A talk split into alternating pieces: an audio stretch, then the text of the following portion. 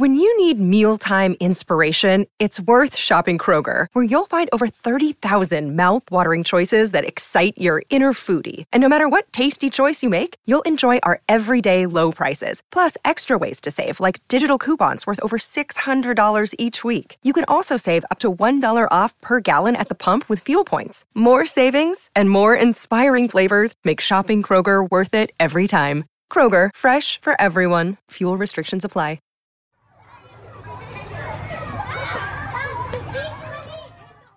This is On Boys Parenting Podcast. We are your co-hosts, Jennifer L W. Fink, mom of four boys. And I'm Janet Allison, teacher of many more. Thanks for joining us as we share real talk about parenting, teaching, and reaching tomorrow's men. This episode is brought to you by BetterHelp. Are you struggling with anxiety or depression, or maybe you don't even know what to call it? A lot of us are, but you do not have to struggle alone. BetterHelp, that's H E L P, brings counseling to you. You don't have to go anywhere, perfect for this time that we're in. Counseling sessions are available via video conferencing, phone, or even text. You won't have to waste hours looking for a counselor that fits. BetterHelp will pair you with a licensed therapist based on your own unique needs. It doesn't matter where you live, BetterHelp is available worldwide. And here's the best part. On Boys listeners get ten percent off your first month. So don't delay, get some help. Go to betterhelp.com slash onboys.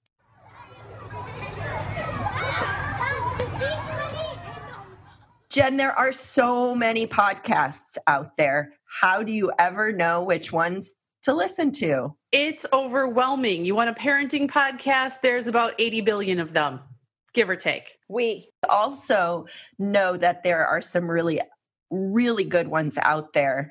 We've chosen a few to highlight. This is one of our favorites. Wondering when and how to talk to your boy about sex? If so, you're probably worried about doing it too soon or too late, giving them too much information, how porn is going to influence how they feel and how they see this important part of life. My name's Amy Lang, and I am a parenting and sexuality expert and the proud mama of one very sweet boy. I can help you learn how to support your boy as he navigates the confusing world of sexuality, love, and relationships. On my advice column style podcast, Just Say This, I answer questions from parents about how to have the sex talks. Sex positive and lively, my goal is to help you gain the confidence you need to help your boy totally rock this important part of life. As one mom said, Amy is covering topics I didn't even think to talk about. It's so helpful to think that by listening to her every week, I'm going to avoid that deer in the headlights look when these things come up.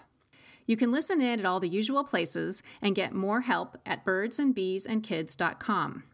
If you have a question about talking to your boy, give me a call, two oh six, nine two six, one five two two. That's two oh six, nine two six, one five two two, and you can leave me an anonymous voicemail.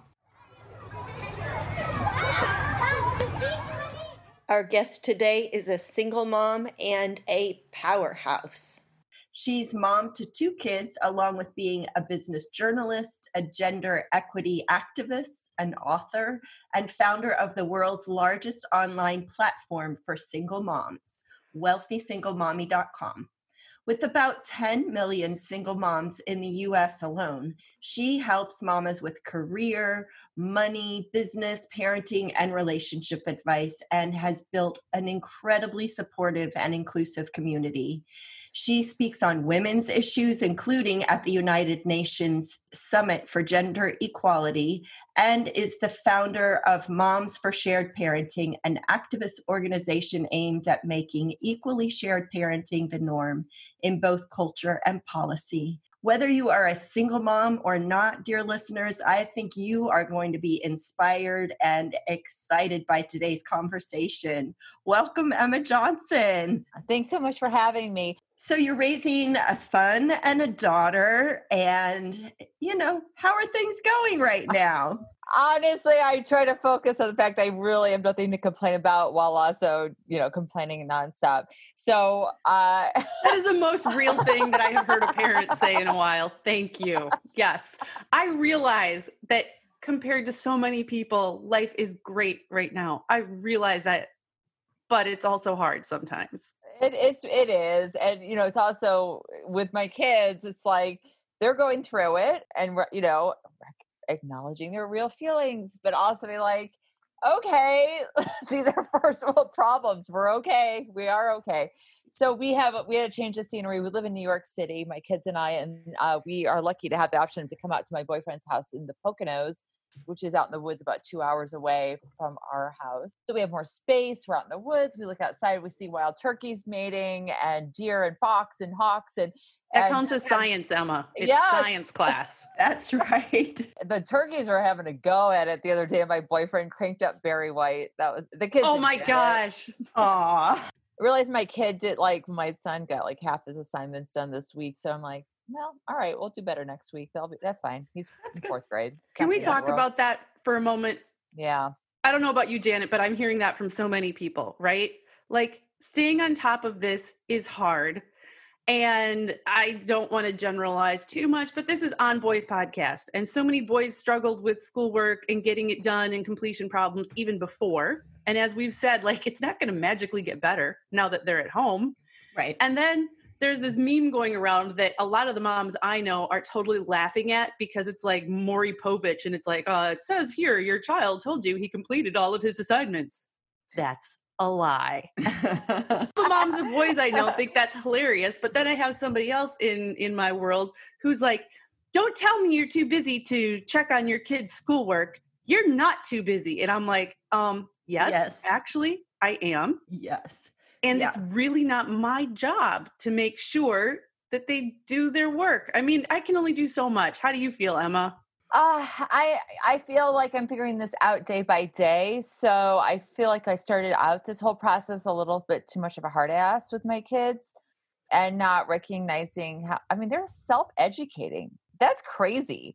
You know, and I just, my son had such a hard time earlier this week one day. He just, he just shut down, you know, like he'd been up mm. in his room for like three hours, supposedly doing homework while I'm busy working and thinking he's being self, you know, directed.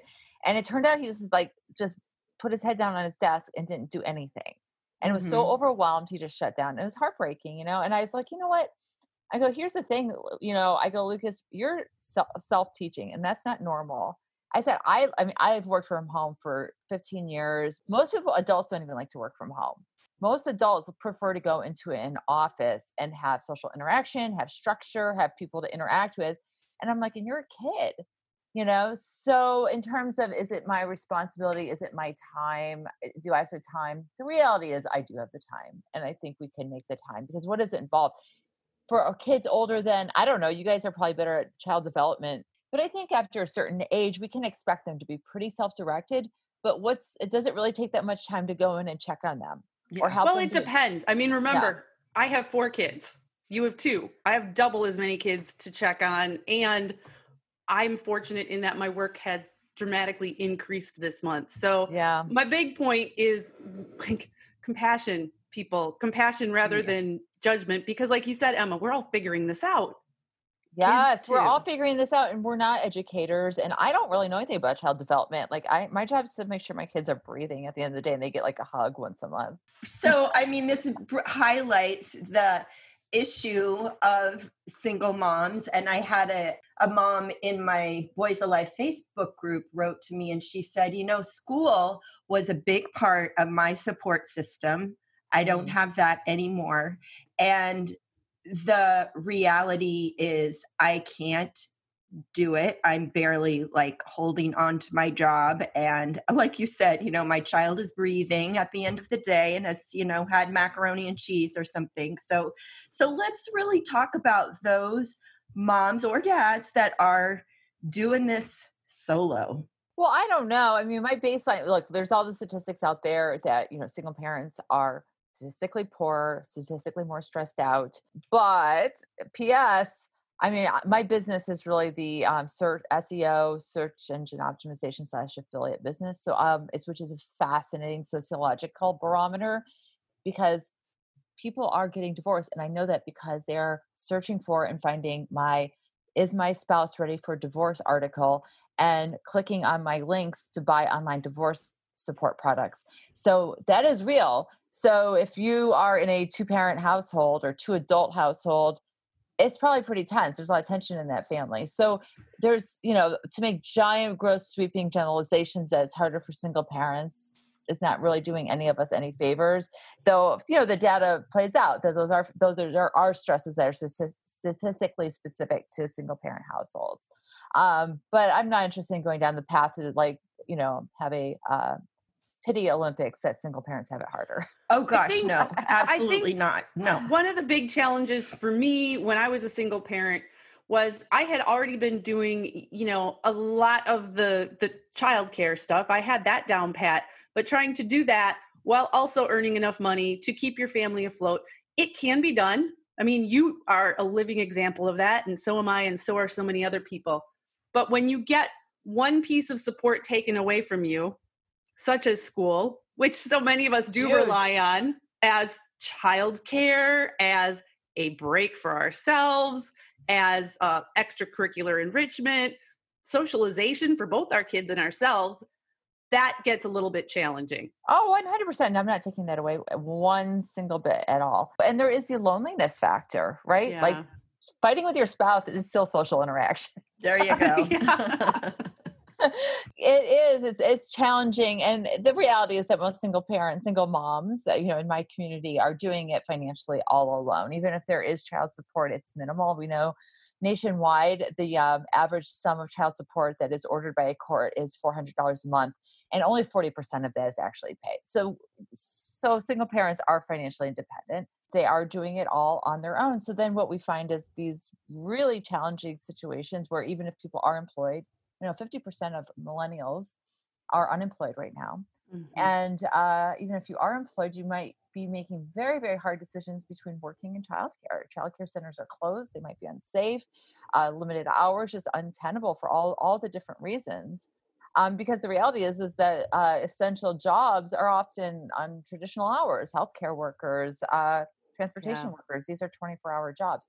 So it's just very, and we are looking at the tip of the iceberg at that. We're we're now in the uh, healthcare crisis, which, you know, I, what I'm teasing out from listening to the experts twenty-four hours a day, for better or worse, is, you know, it seems like this is, does, we'll have an end in sight, but the economic fallout is, is going to be such a longer, a longer journey for the whole world, a global, a global journey. One of the things that you have emphasized both professionally and, and personally, I know you found it useful, is building up your systems of support, being positive and being focused on what you can do. So what are some tips that you can share with single parents that are applicable during a pandemic and not during a pandemic? Well, one, so if we're all worried about money, right? Like that is such, if you have a job, you're terrified you're going to lose it. Uh, if you do have a job, probably your hours cut back. You are very likely to have gotten laid off, furloughed. Uh, it's just so terrifying for most people. And this is the time, to your point, of networking. I know I am reaching out to folks all day long. People are reaching out to me, and don't be ashamed. Everybody, that that's the beauty. So talking about single parenthood, it's often like, I live in New York City where it's like a zillion professional single moms, but most of America is, it's very easy to find yourself to be a social pariah and a single parent. So the challenges of single parenthood are often very, one of isolation, and that trickles into so many things. If you are in a community that really celebrates the stay-at-home, full-time stay-at-home mom, it's very hard to get excited mm-hmm. about building a big career and feeling good about putting your kids in childcare and just going for it, because you're not surrounded with people that are going to support that. Now, switching it, the challenge now is a global one. It is universal. We are all afraid for our health. We are all afraid for financial security short term. We're all afraid for the economy. We are all into this together. So it strips away all that shame. There is just no shame. It's just this universal fear, which is, can be beautiful. If you are afraid about your job, just everybody else is too. Call those old colleagues. How are you doing? How's your family? What's going on in the industry? what's going on right now in your company? What do you see going on in two months, in one year? What's your sense of things? I'm really terrified for my job. Where do you think there might be work? And having those conversations and helping people too, and being open, being like, this is what I'm hearing. This is some article I read that I thought was interesting. I got actually called by a career a recruiter, but it's not for me. How about this for you? Help people mm-hmm, mm-hmm. live. Like, it is crazy. Like I, people come back to me and we'll do something. I'm like, oh, I really appreciate that. They're like, oh, you helped me out like five years ago or something. And they remember, and I forgot, you know, the people do remember those things. And even if it's not quantifiable, it's just those good vibes. They come, they just yeah. come back in a time when we really need them the most. Yeah. I like that. I like what you said about just stripping away the shame. Like we're, that's just so twenty nineteen, right? We're, we're done with that. And it's time to step into, this is the new reality for everyone. There is mm-hmm. no divide.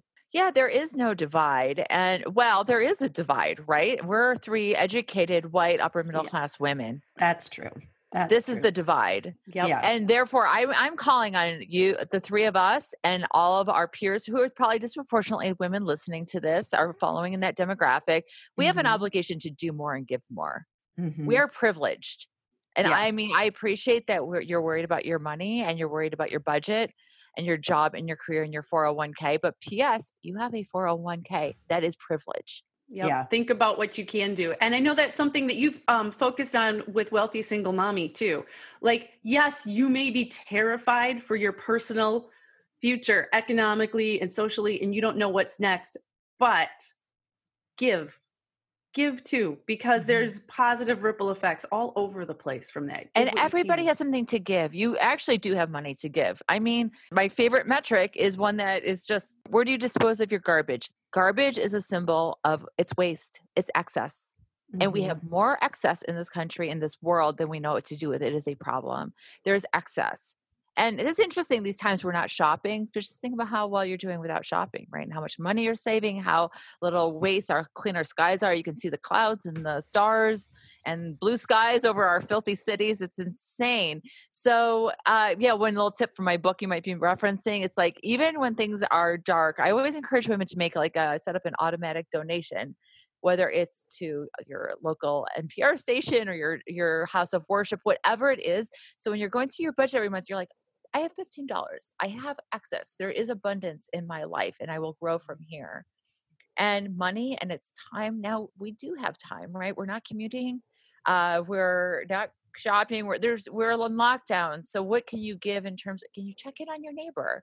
Can mm-hmm. you call an older person in your life that just might be lonely and just say, how's it going? Like, what did you watch on T V today? Mm-hmm. Um, these are ways of giving back that can be so meaningful to another person that are doesn't really, it doesn't cost you any money, but it also doesn't cost you emotional or intellectual or time resources mm-hmm. either much. Yeah. And I mean, there's so many, as you gave some great ideas, and we have a local coffee shop here with limited hours, and I go in and buy a twenty dollars cup of coffee to support the local businesses. Yes. Yeah. It is easy, and looking around for opportunities to do that. Yes. And think about the people that depend on you financially. Maybe, I mean, I run a business, so I make sure that, you know, people are still getting paid by me, but it's also like, I have a cleaning lady who I don't need, but you know, she's getting paid. Maybe you have a childcare worker and maybe you're not paying them the full amount, but recognize that was in your budget before, and mm-hmm, they had, took mm-hmm. care of you. They took care yeah. of you. You know, there's a whole working labor uh, class in this country, often uh, not immigrant, you know, not documented or underdocumented, mm-hmm. underpaid, and those and of many us are single parents also. So single parents, and it's not, you know, whatever. Is it charity? I don't know. It's like you have it, they don't. Spread it around. Spread it around. That's a good idea. Speaking of spreading it around, let's talk about co-parenting, and especially co-parenting in these times. I know I have some families here in Portland that the dad has different ideas about what social isolation means than the mom does, and the kids are going back and forth. And so there's been some conversation around safety in that way. I like cute clothes. I like having stylish outfits, and I hate shopping. Armoire makes getting dressed easier. Armoire is a clothing rental membership option. And Janet and I recently have both tried it out, and you guys, it is so much fun. You go to their website, you get to take a little quick style quiz, takes five minutes, and then you get presented a list of beautiful clothing, pictures, wonderful clothes that you can pick out and get delivered to your house for you to try and wear in the comfort of your own home without going out, and determine what looks cute. Put together outfits without investing a ton of money. Right now, our listeners can give Armoire a try and get up to fifty percent off your first month. That is up to one hundred twenty-five dollars off. Just visit armoire.style slash onboys. That's armoire.style, A R M O I R E dot style slash onboys to get fifty percent off your first month and never have to worry about what to wear again. Try Armoire today. One of the most challenging things about being a woman at midlife is realizing how little people understand about perimenopause and menopause, Janet. I just had a conversation with my sister about that this weekend. She is ten years younger than me, so I'm fifty-one, she's forty-one, and she went to ask her healthcare provider, hey, can you provide me some information? And she got information, but she was frustrated by how incomplete it seems, how little we know, and how for way too many people, the answer seems to be, yep, that's the way it is, deal with it. Mm-hmm. Deal with it. And not only are our mamas out there having to deal with perimenopause likely at this age, but many of our moms are dealing with their sons entering or in puberty, which is kind of nature's irony, which is, oof. Cruel joke, it's, Janet. Cruel joke. Cruel joke. Thankfully, thankfully, increasingly, there are those who are recognizing that women need and deserve competent care and treatment for perimenopause and menopausal symptoms. And we know that can still be harder to access than it should be, which is why we have partnered with Winona. Winona helps women who are dealing with menopause or perimenopause. Winona is a collection of O B G Y N health professionals who believe that your symptoms are important, real, and deserve to be taken seriously. It's telehealth. You can access care from your home when it is convenient for you. Visit buy winona dot com today to start your free visit. With free U S shipping and the ability to pause or cancel at any time, your path to wellness has zero obligations. Use the code ONBOYS at buy winona dot com for twenty-five percent off your first order. That's B-Y-W-I-N-O-N-A dot com slash ONBOYS. Winona, menopause care made easy. We will be back to talk more about co-parenting after this message. I used to think that my family would be better off without me. I wasn't suicidal, but I was, or at least I felt like a mess. I was frequently angry and irritable, and I thought that my family deserved a steady, competent wife and mom, which I was not at that point in time. I finally scheduled a counseling appointment, and my life is now better in every way. Turns out that I wasn't incompetent. I was clinically depressed, and treatment has made all the difference in my life, Janet. You know, Jen, this is so common. It happens situationally. It might be something that just is happening in our life, or it could be an underlying depression. It's so important to pay attention to this. When I finally decided that I needed help, that this was beyond what I, I didn't know what else to do anymore.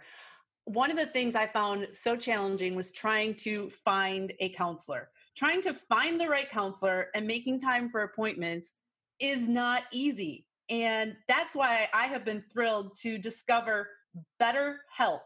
That's B E T T E R, BetterHelp, H E L P, which is an online service that brings counseling to you. Which is perfect right now. BetterHelp assesses your needs and matches you with your own licensed therapist. You can even indicate if you prefer a counselor of color, a gay therapist, or a religious or non-religious therapist. And counseling sessions are available via video conferencing or phone. And you can also message your counselor at any time. You know, your mental health and well-being is so important. It's got to be a priority, so don't delay. And we've got a promo code for you on Boys. You'll receive ten percent off your first month. So check it out. Don't delay. Go to betterhelp.com slash on boys and you'll save ten percent on that first month. When I started counseling, it was all about trying to be better for my family. And I'm better for my family, but guess what? I am happier and more fulfilled. And that has been the true gift of it for me. Please reach out if you need help. So Emma, what about co-parenting in the time of self-isolating? This is about us protecting each other. And the harsher the crackdown now, the shorter, I mean, the, it's there's nothing out there that can contradict what I just said. There's no science. You know, you're you're dead on about the science. You are dead on about the science. And our listeners and, and you, Emma, you know that I write about this stuff all the time. And I too am co-parenting, and my kids, you know, our agreement is they go back and forth fifty percent at each house. And my ex-husband does not um, feel as strongly, I think, about the need to socially isolate. And I've made a different decision than you have for right now. Now, It's big. Not just my decision, right? Because there's two of you and you're both it, equal. Exactly. So that's part of it. Like there's two of us. I can't make that decision on my own to say, I'm going to keep the kids or they can't yep. go to your place. So there's that. And the other thing is that we have very different circumstances. You know, I am still in rural Wisconsin where things haven't gotten as bad as New York. And I'm not saying that they can't and that we won't change things. But for right now, I have made the decision that it's not worth getting into a huge, what would likely be a huge and traumatic fight with their dad over this. Yeah. And so they're going back and forth between two houses. Mm-hmm. Well, there's a couple of things. Like one thing I would say is there's way, so people aren't going to agree. Courts are closed. And the courts are not helpful at all, right? The courts from, you know, state by state, they're like, it just defaults to your written agreement. So make some good decisions.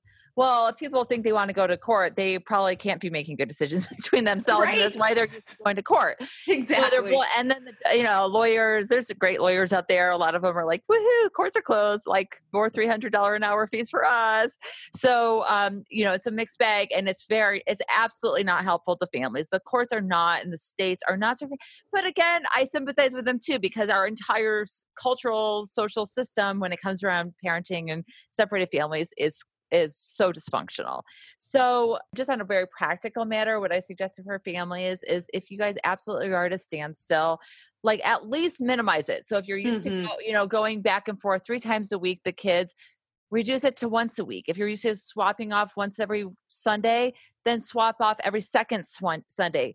The point is minimizing the back and forth. That's just a practical solution. Just because the courts are closed now doesn't mean there's not going to be a reckoning later.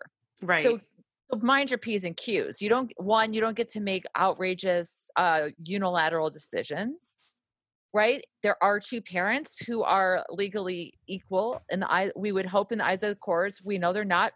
Courts are very sexist and give preference to uh, gen- women in general when it comes to these matters, but we would like to rise above that and know that men and women are equal when it comes to parenting. So you can't just get away with like, oh, well, I'm, you know, like I couldn't get away with just like being like, I don't really care what you want, ex-husband, I'm taking the kids to Pennsylvania. That's, that's not cool. At the same time, if you have a parent who is an essential healthcare worker, an essential worker, and one parent can be home, a judge may very well be like, that didn't make sense for public right. safety and for family safety. Mm-hmm. So common sense rules. Now, we all know that when it comes to ex-spouses and co-parenting, common sense is often not part of the equation, which is why we bring in third party and not, and bringing a third party, meaning an expensive mediator or a lawyer, is a privileged person's game. Yeah. yeah. So I want to like step away from pandemic land for a bit. That would be a nice relief. And a question that, that Jen and I have talked about a lot is, you know, we're all about boys here on Boys. And what, what do you feel like single moms need to know about raising sons? Well, one, he's not the man of the house. Amen. Yeah. He's not your little man. No. They're, they're children. Yeah. And, you know, it's interesting. I worry about boys. I do. I worry about boys very much as a feminist. And I, my daughter's twelve, a total feminist, who's constantly challenging my lack of, uh, of political correctness. And, but I'm challenging hers too. It's interesting. My daughter goes to an all-girls school. It's a public school in New York City, a couple blocks from our house. But it, there's a small network of these all-girls schools. Very interesting. And I had very mixed feelings about sending her there. And it's been wonderful. Uh, she, she's in her first year. But I'm like, why do we have single gender schools? Like, help me, you know, let me get my brain around that. But we're we're trying it out. It's been good. But you know, what does it mean to be a man? What does it mean to be boy? What is masculinity? And I, I struggle with that. You know, I don't know. Um, my work, I very much identify as a feminist. Um, I'm passionate about gender equality.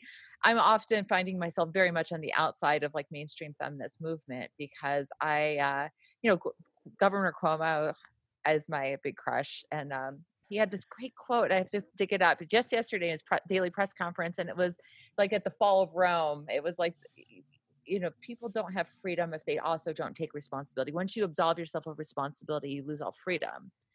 And if we apply this to the feminist movement, it's, it's interesting. We, you know, we want freedom from these gender roles, but we also have to take responsibility where we do have power, which is in in the home around uh, children, child rearing. So if we go into family court, for one single example, women are going to get primary time and power in the family. Even today, even though things are changing very quickly for the better, that is still the norm, you know, and at the same time, we're making so many incredible positive strides in public sphere and career and government and academics and sports. And so where, where do boys fit into this, right? My son is growing up, you know, campaigning for Hillary, watching me do my work, watching his sister go to this amazing all-girls school, but there's no all, amazing bo- all-boys schools. Mm. Oh, really? Yes. One um, of the things that has been interesting to me, because I've been a single parent of all boys and, yeah. you know, very involved in boy world, is that there is this thread that's still very prevalent that suggests that a single mom cannot raise emotionally healthy boys and men. That somehow being raised primarily by a woman will damage a male child. And that infuriates me. And the science says that that's not true. The science does say that, yes, dads are tremendously important. And I know you know that, Emma, and we've talked about it a lot on the podcast. Married, not married, ideally, the father will continue to be involved in the child's life. And that is best case scenario. You also know that's not possible in every, for instance, and in, in some rare cases, it's not desirable. And moms can still raise healthy boys. Yes, you want them to be exposed to and connected to males and females and other people outside of the family, but it's been done for generations. Oh, I mean, that's the thing. Like whole generations of men have been wiped out by war, by plague, uh, you know, by just abandonment. I mean, in early uh, nineteen hundreds in the New York City, this is just always tucked away in the back of my mind. And like the Lower East Side of New York City, it, it, you know, very working class, largely immigrant populations. And this was at the time of the great Western expanse, and men would just leave. They would go like, uh, you know, for buying cheap parcels of land and go the, the uh, gold rush. And the entire, there'd be pages and pages in the local newspapers of women looking for their, their man, men that left. Again, calling out our white, upper class, middle, white lady privilege here, there is whole generations of Black men that are incarcerated. Yes. Yes. Or pet, largely petty uh, drug charges. Yep. Yeah. And uh, unfair trials. So yes, it happens en masse as we are speaking. But this calls out, yes, our, our single moms screwing up our kids. The question is not, though, the science that I, as I understand it, is not single moms are screwing up the kids. We can't keep blaming the moms. It's the lack of father involvement. And the lack of father involvement, we can't be blaming the men. You know, that that's a whole nother thing. I've gotten into Twitter arguments, which, I mean, we can talk about how wise that is or not, but I've gotten into Twitter arguments with people over that because I'm like, okay, so even if that's the case, what do you want the mom to do about it? Like, well, I'll tell you what that we want the moms to do about it. So we need a whole systematic social change. And this is where I'm calling on women to rise to our higher selves. So I know I was raised, well, I was raised by a single mom. I'm forty-three years old for context at the time. So my parents were in the early eighties getting divorced en masse. And this was all new. This is a social experiment. All these people getting divorced. How do you do that? Well, the early science around uh, separated families, back going back into the fifties and sixties, was this idea of the the uh, tender year doctrine, and it was early science. It was it done certainly with the best of intentions, and this idea that going back and forth between two homes was very traumatic for a child, and they really bonded primarily with one parent, which of course was the mom, because stay-at-home moms, I'm saying this in giant air quotes on air, is the best. Which we could that's a whole nother episode why that's a fallacy, is actually false. And what we need is working, uh, earning financially secure moms who are equal to men. That's really what the science suggests. So not suggests, but proves. Um, so the tender year doctrine. So that meant that the kids stayed with the mom and the dad. That's how the Friday night special, the every other weekend and Wednesday night dinner schedule came up. And that dates back to the fifties and sixties. And here we are in twenty twenty. And there are sixty peer-reviewed articles that show that equally shared parenting is best. So, you know, we'll say fifty-fifty, and we're living in the reality where it's going to be approximately half and half, and the kids go back and forth. And why is that best for kids? For so many reasons. And the primary one is it keeps fathers involved. Because when we marginalize dads to the every other weekend dad, yep. How is he going to bond with the kids? How, that signals to every single male in our entire society, not just divorced dads, not just kids of divorced parents, but every single male in our entire society, that dads are not important. That dads are a paycheck. Including to our boys. Our boys are paying attention and internalizing and as are our girls. Messages. Yeah, exactly. Exactly. All of our children, every person in society says, and so as a result, that trickles into our popular culture. And, and all of a sudden the father figure is Homer Simpson, Al Bundy. My kids and I love watching Blackish, but you know what? All the dads, except for the grandpa, are all doofuses. The dad, he's great, and he's like a great dad, and he's really nice, but he's like kind of an idiot. And this oldest teenage son is a total idiot. And then there's two twin kids, a boy and a girl. And the the girl is like the smartest kid in the whole family, ten years old, and her ten-year-old twin brother is an idiot. And then we ask, we wonder why men are not stepping into full authoritative father roles alongside a full authority, and they step out. They've been marginalized. They've been marginalized to a paycheck at a time when we're telling women that you step into the role as the breadwinner, as an equal, mm-hmm. and professionally and financially and politically. And everybody loses. Everybody women loses. lose. So mm-hmm. on one hand, we have women, I was raised in this too. You, okay, you get divorced. Well, he needs to pay you because you're taking care of the kids. But you can go to college and have a career and you earn, right? So here it is, like take the man for all he's worth, but really the message is be financially dependent on a man. Go mm-hmm. take his money, be dependent on his alimony and his child support, be dependent. But in order to do that, you have to be small, mm-hmm. right? You have to pick a petty fight, drag yourself to court, and then you have to make sure you're earning little or documenting small amounts of income so that you qualify for this dependency. And then you're also incentivized to fight for majority time in court because most places or many places in this country, I know in New York City, if it is fifty-fifty, then the higher earning parent has to pay child support. So everybody is incentivized to get fifty-one percent, right? In parts of the country, it's a sliding scale. How many hours, how many overnights you have with the kids depends on how much you do or don't pay in child support or do or don't get. It's all, it's very often tied to money. But that's not what it's about, right? Again, so we, the question is, is it moms are not screwing up kids if the dad isn't around? The question is, the question is, how do we become equal parents? And this is, if this is in our power women, what do we do? We say, we say, because we do have the power in family court. We say it is fifty-fifty. And if he doesn't want it, why does he get a choice? Uh, no one uh-huh. asked me, nobody asked me if I wanted to be majority parent. That's mm-hmm. a good point. It's not, it's, this is not a choose your own parenting adventure. Nobody asks the mom if it's convenient for her career, if it's convenient for her second relationship, if it's okay with her, if she takes the kids eighty percent of the time. That's a good point. Emma, I know that you do um, a lot to support single moms. So how can people find you and find some of your resources and support? Wealthy Single Mommy dot com. Since this whole mess started, I, I started a single mom grant program. Uh, every week I give out five hundred bucks, really quick little application. People need it. That's just what I'm up to right now. And Millionaire Single Moms, Facebook group. Everybody's welcome. It is really just a place to have real meaningful conversations and support. I mean, we talk about everything, business, money, dating, sex, parenting, coronavirus, recipes, crockpots, all of it. It may be highly vetted, but nobody is going to do a bank check to make sure that you meet that oh, million no. dollar cutoff to get in there. First. Zero. No, no, no, no, not at all. That's, that's the aspirational element. Absolutely. There you go. Emma, final words of encouragement and affirmation for single moms. What do you want to tell our single moms? Well, first of all, like, you're hardly alone. The mi- minority of families with kids in this country now are the June Cleaver model, right? It's sixty-seven percent of millennial moms have a kid outside of marriage. So we are the new norm.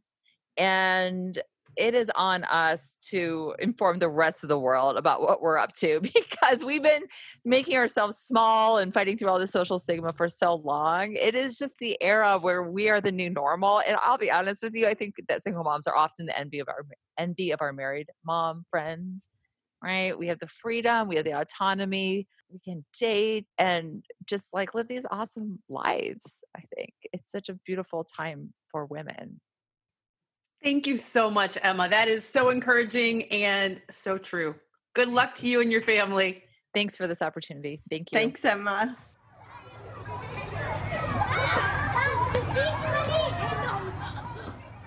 It's impossible to raise boys alone. Join one or both of our Facebook groups. Jen is at Building Boys and Janet has Boys Alive. Ask questions, share your wins, get support when you need it. We'd love to have you join us.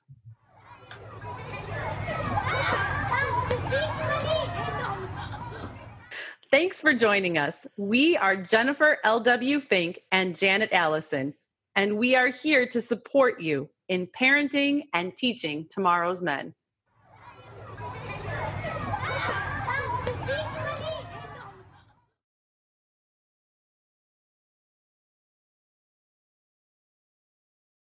Our family has grown. Welcome to the world, Hannah baby.